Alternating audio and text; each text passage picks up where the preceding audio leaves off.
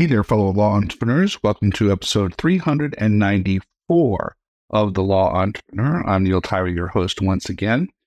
And because of the holiday week coming up here, Thanksgiving 2023, we have a bit of a shortened week. And so we're going to reach back into the archives and pull out an old episode, frankly, episode 15 from way back on May 9th, 2016. So I'd only been doing this podcast about 3 months when I had my good friend Sean Morris on the program.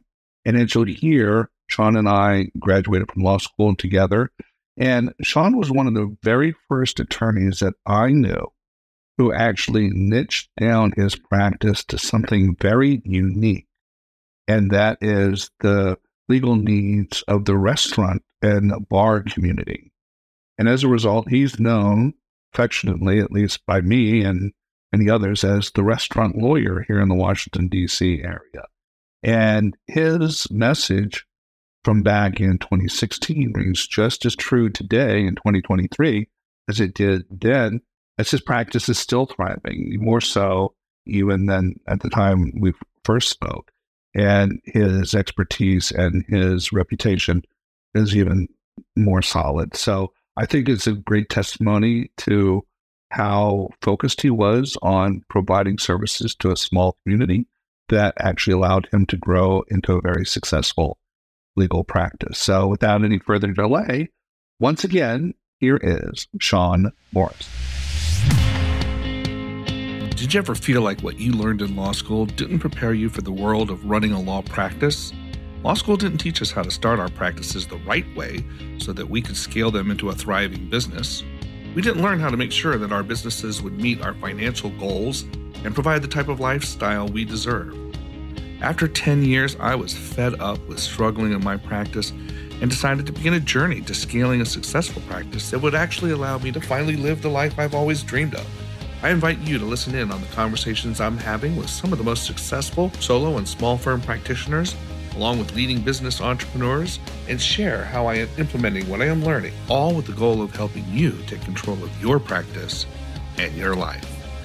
This is The Law Entrepreneur.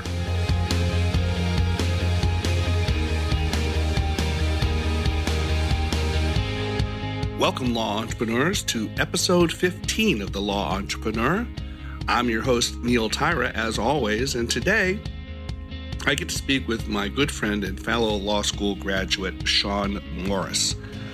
Sean is a graduate of Georgetown University and the Columbus School of Law at the Catholic University of America, not just any Catholic university, but the Catholic University of America, where he was second in his class. Now, I'm pretty sure that he would have been first in our class had it not been for that flight of tequila we shared the night before our constitutional law exam.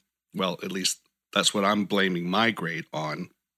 Sean's practice focuses on the needs of small and medium-sized businesses, and in particular, he's focused in on the legal needs of restaurant owners, and he's one of the most sought-after authorities in the D.C. metro area on alcoholic beverage matters across all industries, not just restaurants. As a licensed commercial real estate broker, Sean also provides unique expertise in the area of retail and restaurant leases. So with all that by way of introduction, let's chat here with Sean Morris. Hey there, Sean Morris. Welcome to The Law Entrepreneur. Great to be here. Glad to talk to you. Yeah, thanks for taking the time to be with me today. Sean, tell us a little about your practice and how you got to be where you are today. Well, where I am right now, I have primarily a small business practice, small, medium-sized business, and that entails, just what it sounds like, all the stuff that small business needs: entity formation, operating agreements, real estate issues that come up, contract issues, all purchases and sales of businesses, occasional litigation, though decreasingly so. And what I do is I do a fair amount of that work for restaurants. So it actually has a fairly strong liquor licensing component, is a unique aspect to obviously the restaurant business. If you're running an auto body shop, you don't have a liquor license issue. So the core of my practice is sort of being a vertically integrated, you know, holistic lawyer for restaurants, getting you from forming your LLC, buying your business if that's the situation, buying a restaurant, creating an operating agreement if you have partners, all the way through to getting your liquor license and getting your doors open. How long have you been in practice, Sean? I have been in practice for going on 11 years. I've been in solo practice for, this is year 6. Okay. And tell us about, before you became solo, what were you doing? I was in big firm practice. I was very fortunate to have done well in law school and got on the big firm track, which I'll confess was never the intention, but I, you know, they pay very well, and I had law school loans and I was getting married. And so I started out my career in large firm, private practice, did that for really, really big firms for 4 years, and then spent about 3 years at a more medium-sized law firm. And then back in 2010, started my own practice, started my own firm. Well, in the spirit of full disclosure here, I will tell our audience that Sean and I went to law school together. We graduated in the same class from the Catholic University of America. And when he says he did very well in law school, that's an understatement. So Sean was a superstar. The other members of this conversation, not so much. But Neil, look at us now. There you go. Exactly. All paths lead to in the same location sometimes. I love it. So when you decided to go out solo, what was your motivation? What prompted you to do so? Well, there was sort of big picture, I guess big picture and small picture things. The big picture thing is something I always wanted to do. Like I said, it was never my intention to be a partner at a big law firm or to be representing Coca-Cola or things like that. That was never my intention. I always wanted to be the kind of lawyer that worked with regular people and people starting businesses and trying to take care of their families. That's always the lawyer I wanted to be. And my dad, my grandfather, you know, I come from a line of people who have this sort of their own business. It's just, instead of my dad had Morris Consulting, I have the Morris Law Firm.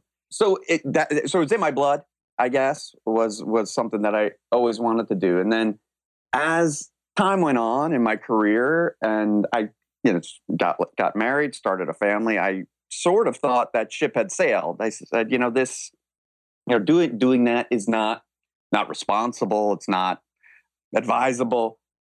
But 2010 came along, and you know, the economy was not great. And it sounds strange to say that the economy not being great prompted me to do this, but you know, it just the idea of the law firm brass ring, and that you could just kind of put your head down and spend 30 years at a law firm, didn't seem realistic either. And depending on that, didn't seem responsible or advisable either. So in 2010, I just said, you know, it's now or never. My wife and I had a small child at the time, and she was very supportive and said, you know, go give it a shot. Go give it a shot. And it was sort of the idea of, let's put the ball in the air and see what happens. Yeah. And, you know, it's funny. I remember someone saying to me at the time, oh, how could you do this in this economy? How could you? And I said, well, you know, it's not like I'm coming in and there's a pile of work on my desk and I have 8 hours of billables and I can just do that and be made partner and do all that. That had gone away too. So I believe in myself. I've always believed in myself, and I did. And I, thankfully, like I said, I had a wife who believed in me too. And so that was the immediate motivation was at that time was, if I'm going to have to do this myself, let's actually do it myself. Yeah, I think the economic situation in 2009, 2010, you know, it created a lot of solo practices, some out of necessity, some out of desire. You know, there were people who were forced out of big law and medium-sized law practices, and their only option was to hang out their shingle. And then there's others who were lucky enough to remain in large firms or medium-sized firms, but now they're looking at doing a whole heck of a lot more work, and that wasn't appetizing either. So even though they made the cut, a fair number of them opted to open solo practices. So it sounds like you're kind of in that mix. Right. And I think I didn't want to go from that latter group into the former group. Yeah. I wanted to do it on my own terms. Yeah, exactly. Now, when you were in law school, did you focus on business law? You know, I didn't. I had a very, I don't want to say haphazard, but a very broad course load. So I didn't at the time think I was going to be a business lawyer. Certainly didn't think I was going to be a restaurant lawyer.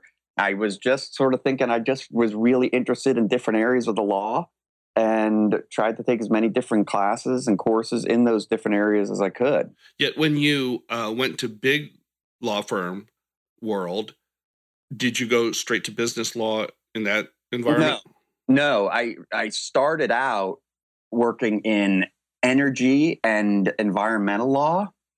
And then when I switched firms, did actually some white collar and antitrust litigation. So that was a completely a big change then. And then went into more of a general practice litigation practice. So the first 6 years of my practice were not doing any of this more business advisory or transactional work. It was an administrative and then litigation practice. And it was just not something I particularly enjoyed. And I was looking for another way to practice law that was less adversarial, less confrontational, and more sort of in keeping with my idea of an attorney as a confidant and advisor role. Yeah. You know, it's interesting that the law is one of the very few professions, I think, that you can change courses in midstream. If you find, like myself, that you're not particularly enjoying criminal prosecution, you can turn around and do personal injury and or family law. And if that doesn't appeal to you, you can switch gears again and start to do estate planning and elder law. That's my career path. So I think that's something unique about the practice of law.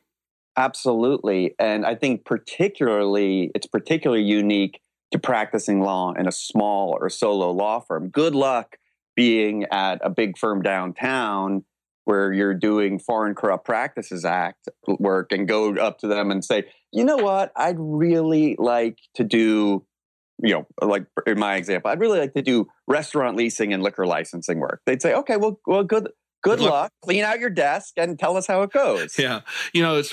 It's also humorous. I remember our first day at Catholic, the Columbus School of Law at Catholic University. I remember them saying, put down on this piece of paper what type of law you want to practice when you graduate.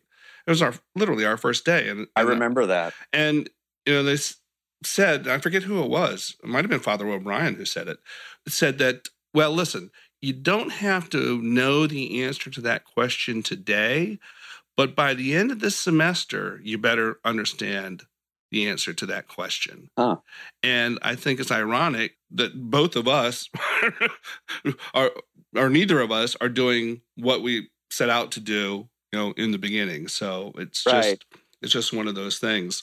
And I'll say, to give you a sense of like my journey there is, even as a solo, I spent the first year or two as a solo, just doing everything that came in the door, like a lot of solos do. Right. Divorces, kind of petty litigation of people just fighting.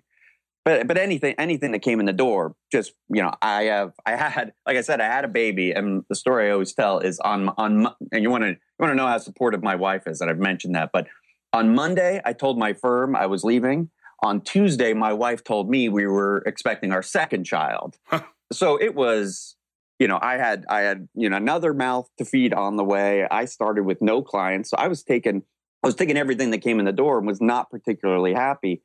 And as time went on, I said, maybe I just need to leave the practice of law altogether. I practice in big firms, I practice on my own, and I'm just not happy. And I thought, well, what are the things that I've liked over time? And I, as a young man through college, through graduate school, I always was a person who worked in restaurants. I loved the restaurant business. I loved the operations side of it. And I said, well, let me see if I can do something to be around those people more. I knew I didn't want to shut down my law practice and open a restaurant. Right. I'm not that brave, but I knew I thought maybe I could try to be around these people more. I admire what they do. I love the business. And that was, 3-4 years ago, where this part of my practice, which has really become the bulk of it, came from. And it's that is something that is, again, I think unique to the practice of law, is you can really involve yourself almost vicariously in other people's businesses and learn their businesses and enjoy the excitement and fun and ups and downs of their businesses as a part of their team. Right. You know, you're talking about taking in any kind of case, or just about any kind of case in the beginning. What our guest, I think she's on episode 4, Nakia Gray, she referred to that as food law. You know, the type of law necessary to put food on the table. Right. Right. That was pretty impressive. The other thing is there's so many advisors, so many coaches with respect to developing your law practice will urge you to find your niche in the law, which mm-hmm. is pretty hard to do, frankly, because one, there's so many attorneys, and two, there's a lot of people who practice in specific areas, and people don't recognize what it means to niche down and to refine the focus of their client base. But you've done exactly that, from being a small business attorney to really focusing in on one area of small businesses, and that being the restaurant business and associated, liquor provisions with those businesses. So was that your biggest challenge being a solo, trying to find that niche? Or was there something else that was a challenge for you that you've overcome? That was I don't know if it was the biggest challenge. And as you know, Neil, there are challenges, ongoing challenges. The challenges are never in your rearview mirror.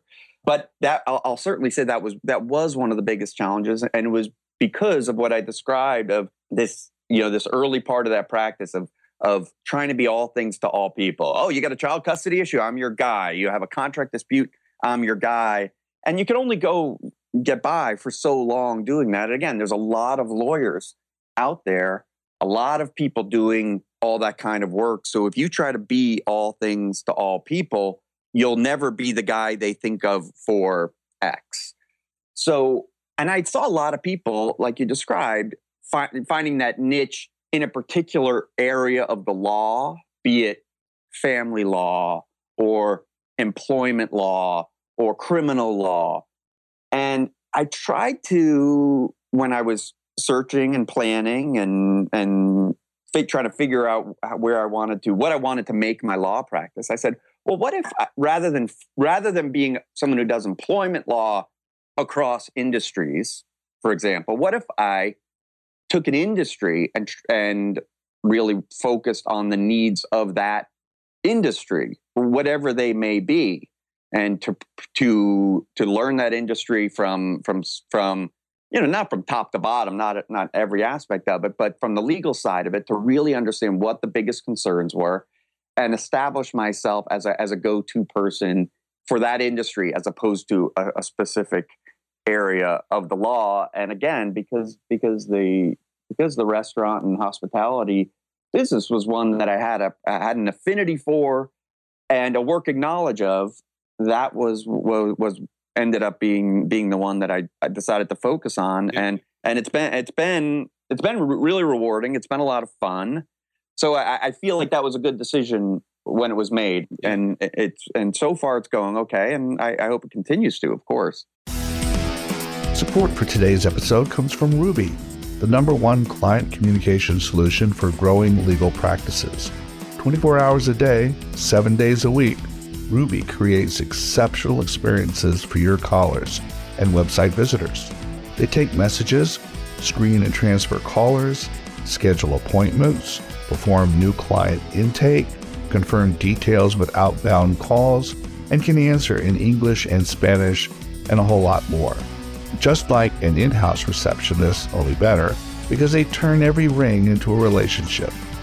Ruby can work full-time, part-time, or as a backup, and you can change your instructions anytime with their top-rated mobile app and online dashboard. Plus, Ruby integrates with tools such as Clio, Lexiclata, MyCase, and RocketMatter.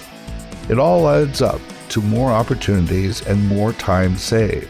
In fact, 90% of legal professionals who use Ruby capture more billable hours than the national average, with many recording double or more. That's 5 or more billable hours per day. To experience the Ruby difference for yourself, visit get.ruby.com/TLE. That's get.ruby.com/TLE as in The Law Entrepreneur for up to $150 off your first month. Imagine you, powered by Ruby.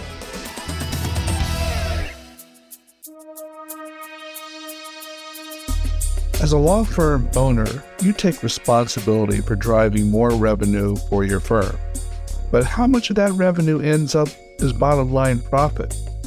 Ryan Kimler, the Net Profit CFO, helps law firms drive more top line revenue to bottom line profit. His two game-changing tools are the scorecard, so you can actually know what your numbers are and can make informed decisions, and the action plan, so you know how to get your numbers where you want them to be and drive more net profit.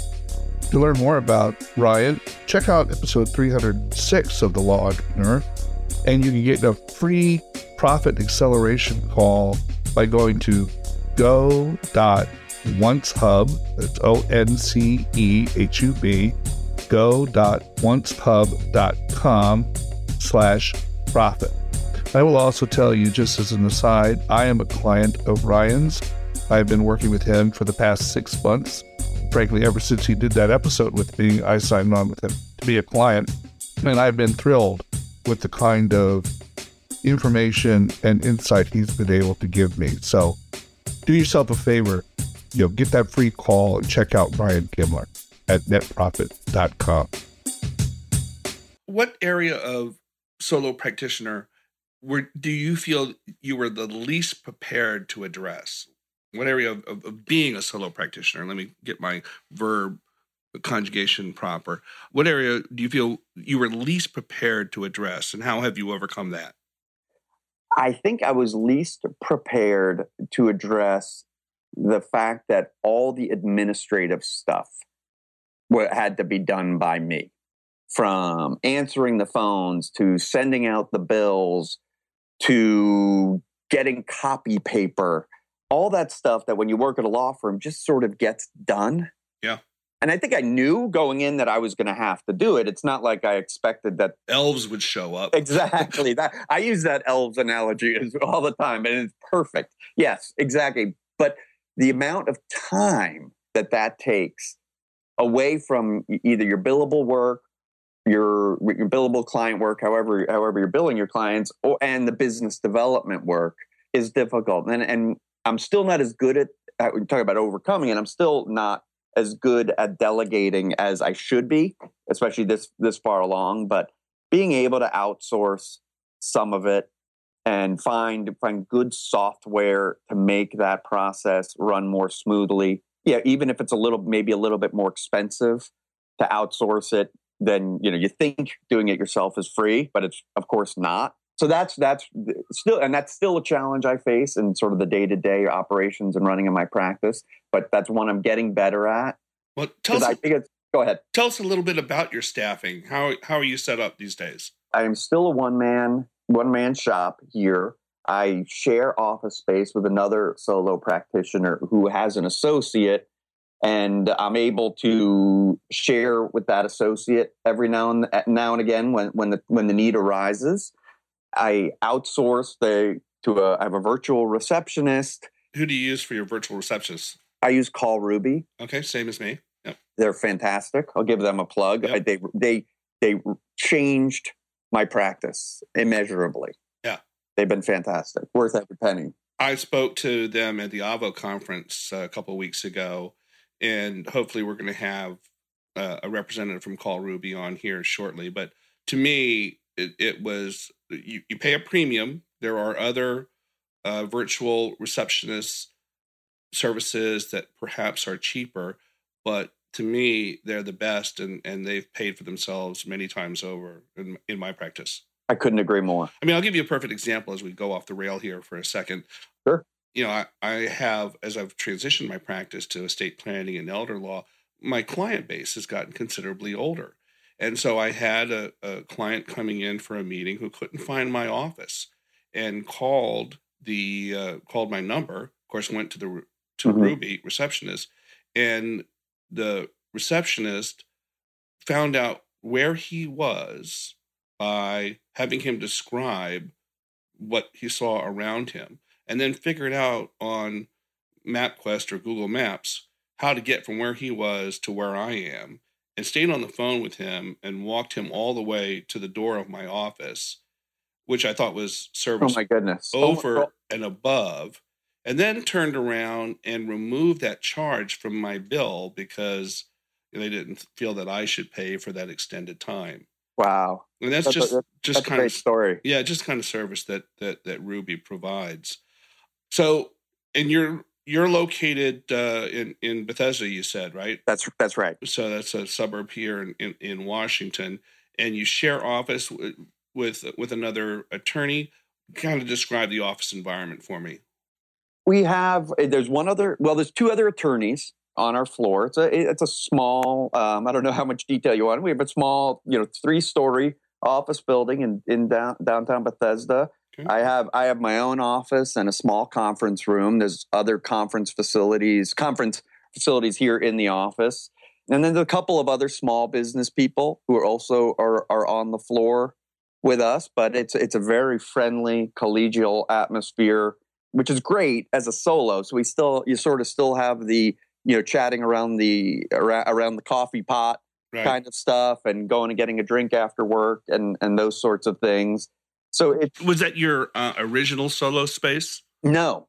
I originally was up by the courthouse when for the first year, here in our local suburb, and quickly realized I don't need to be near the courthouse. I don't need to run across the street because, I got a client in lockup or something like that. Right. I don't go to court all that often. And like I said, I used to do more litigation than I do now. And I very infrequently have to actually go to court now. And so I wanted to be, as opposed to where the courthouse is and where all the lawyers were, I wanted to be where more business people were. And I lived in Bethesda at the time, so that was convenient as well. But that's why was the big impetus to move from Rockville, which is our local county seat, down here to Bethesda.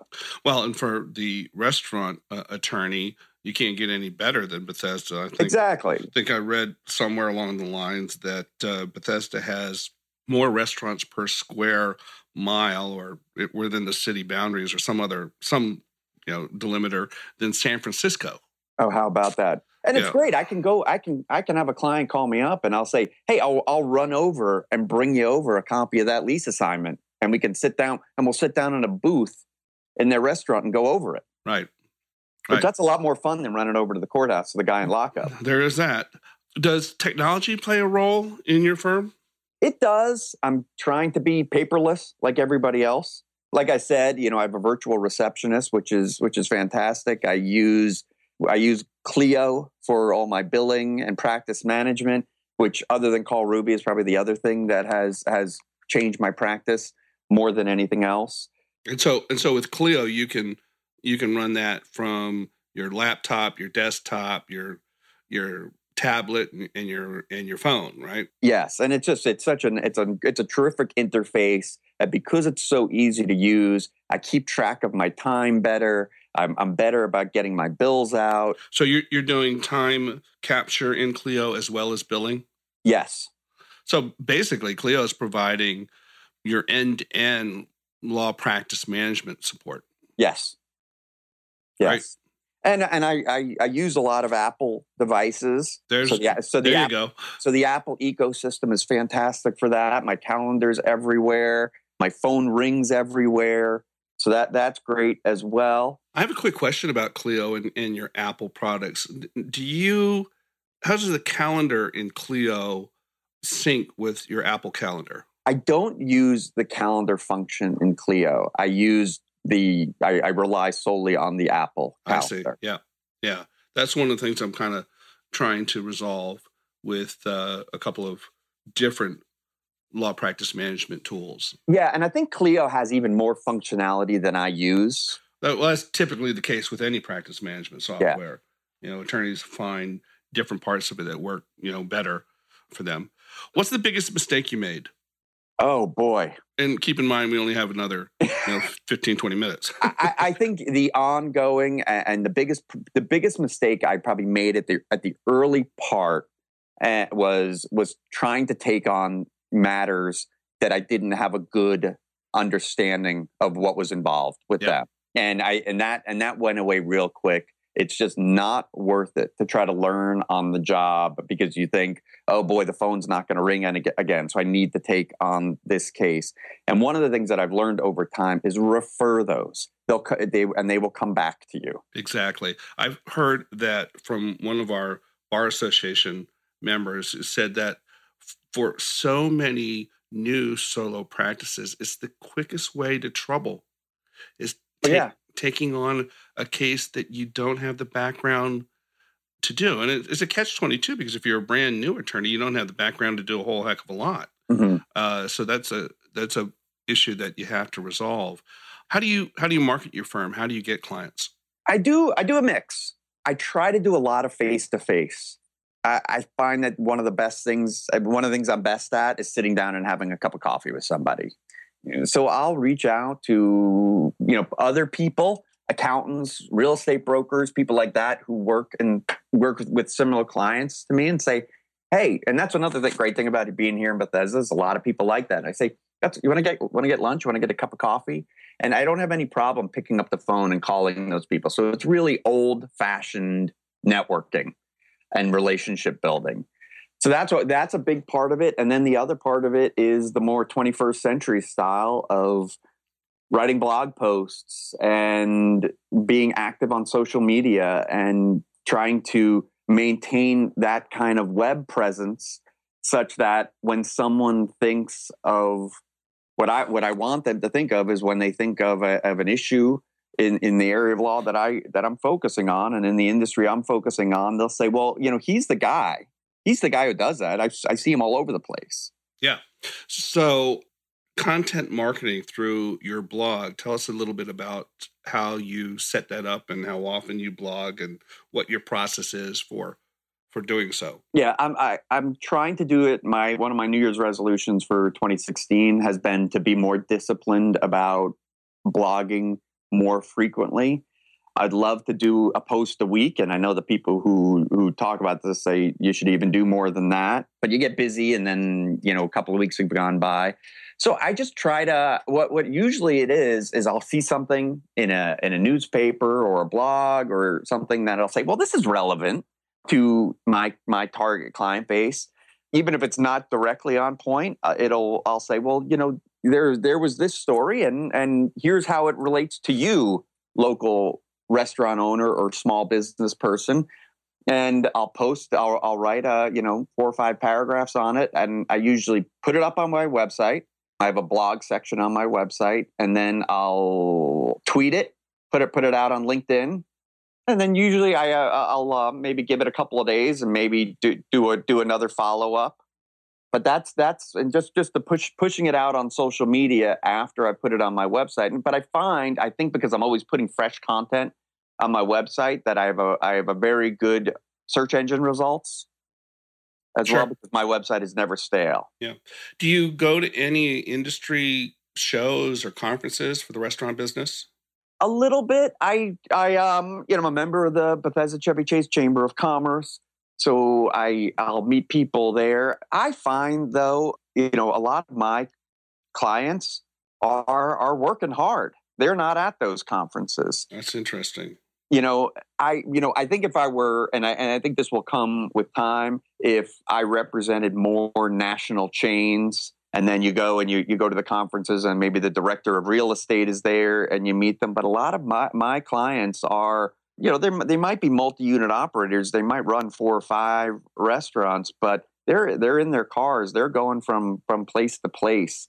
So what I'm trying to do is, catch them on their schedule where they might have a little break and might have a chance to chat for 10 minutes about what their challenges are, or to get them again. Every restaurant owner, you own 4 or 5 restaurants. You need an accountant. If you're opening up a new one, you're probably hiring a real estate broker to find it. So in that way, with my relationships across industries, we can all be sort of force multipliers for one another. When my brother was in the restaurant business, he used to make friends with the vendors because the vendors were going to all the restaurants. Right. And so he would go to the shows where the vendors are, not necessarily where the restaurateurs were. Yeah, I think that's exactly right. Is the restaurateurs are busy, but there are other people out there who have the same customer/client target base that I do, and meeting them, because everybody, wants to help out their clients and their customers. So a vendor is talking to one of their customers, and he says, "Oh, geez, I'm having a big problem with X."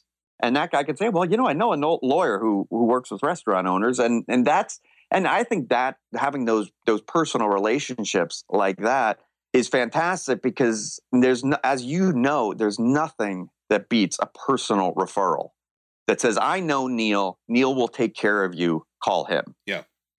Yep. Well, let me ask you this last question then. What's the grand scheme for the Sean Morris Law Firm? Where do you hope to take this in the near term and the long term? Well, in the near term, I want to keep having the time to spend time with my kids and not get so sucked into the work that I don't get to do that, because that's one of the great things about, like I said, I have little kids. One of the great things about being your own boss and being a solo practitioner is to have that flexibility. So I'm trying to maintain that while still growing the firm, because I still have to take care of those kids as well. But what I would like to see, 5 years down the road, I'd love to be the guy who, if you're a small, fast, casual burger place in the Midwest and you're saying, "I want to take on the D.C. area, who's the guy to call to help with that?" That I'd be the guy. I want to continue to get to know people, get to know the operators, get to know all the people here. But that would be my ultimate goal going forward. That's the dream, is to be the person who everyone says they're the go-to in this industry. And that's where I was when I started doing this a few years back, and nothing has changed except for probably the level of ambition, because with each passing year, it seems more and more possible. Do you also practice in the district? I do. And how about Virginia? I do not. Okay. So there's a fertile market there as well. Yes. Absolutely. Northern Virginia is a fantastic market. But and my practice in DC is growing. There's more competition in this space down in DC. I don't think there's really many people out here who focus so readily on what I'm doing. Right. Well, Sean, thanks ever so much for being a guest here. Oh, it's my pleasure. Thank you, Neil. The Law Entrepreneur. And tell our listeners how they can get a hold of you if they want to follow up and ask a question. Well, absolutely. Feel free to connect with me on LinkedIn. I love connecting with people on LinkedIn and see what everyone else is doing. And my website is www.morrisesq.com. So Morrisesq.com. And all my contact information is there. And I would love to hear from any of the listeners, even if it's just to say hi. And it's Sean, SEAN, correct? That is correct. Awesome.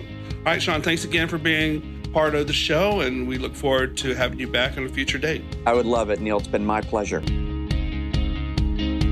Well, there you have it, boys and girls, another episode of The Law Entrepreneur. I want to thank our sponsors for this episode, our good friends at Ruby. I can't say enough about Ruby. As you know, they've been my virtual receptionist for years now. Couldn't be happier with them, and I really urge all of you, if you need a virtual receptionist, that you give Ruby a chance. Also, Net Profit CFO, as I've mentioned before, Ryan Kimler was a guest on the program some time ago. I liked what he had to say so much, I became a client. And then after I became a client, he became a sponsor. So very happy about that arrangement. If you want to take your understanding of your financials in your law firm to that next step beyond just what your bookkeeper gives you back, give Ryan a call at Net Profit CFO. I don't think you'll be disappointed. If you enjoyed this podcast, do me the great favor of leaving a positive rating and review wherever you listen to your podcast.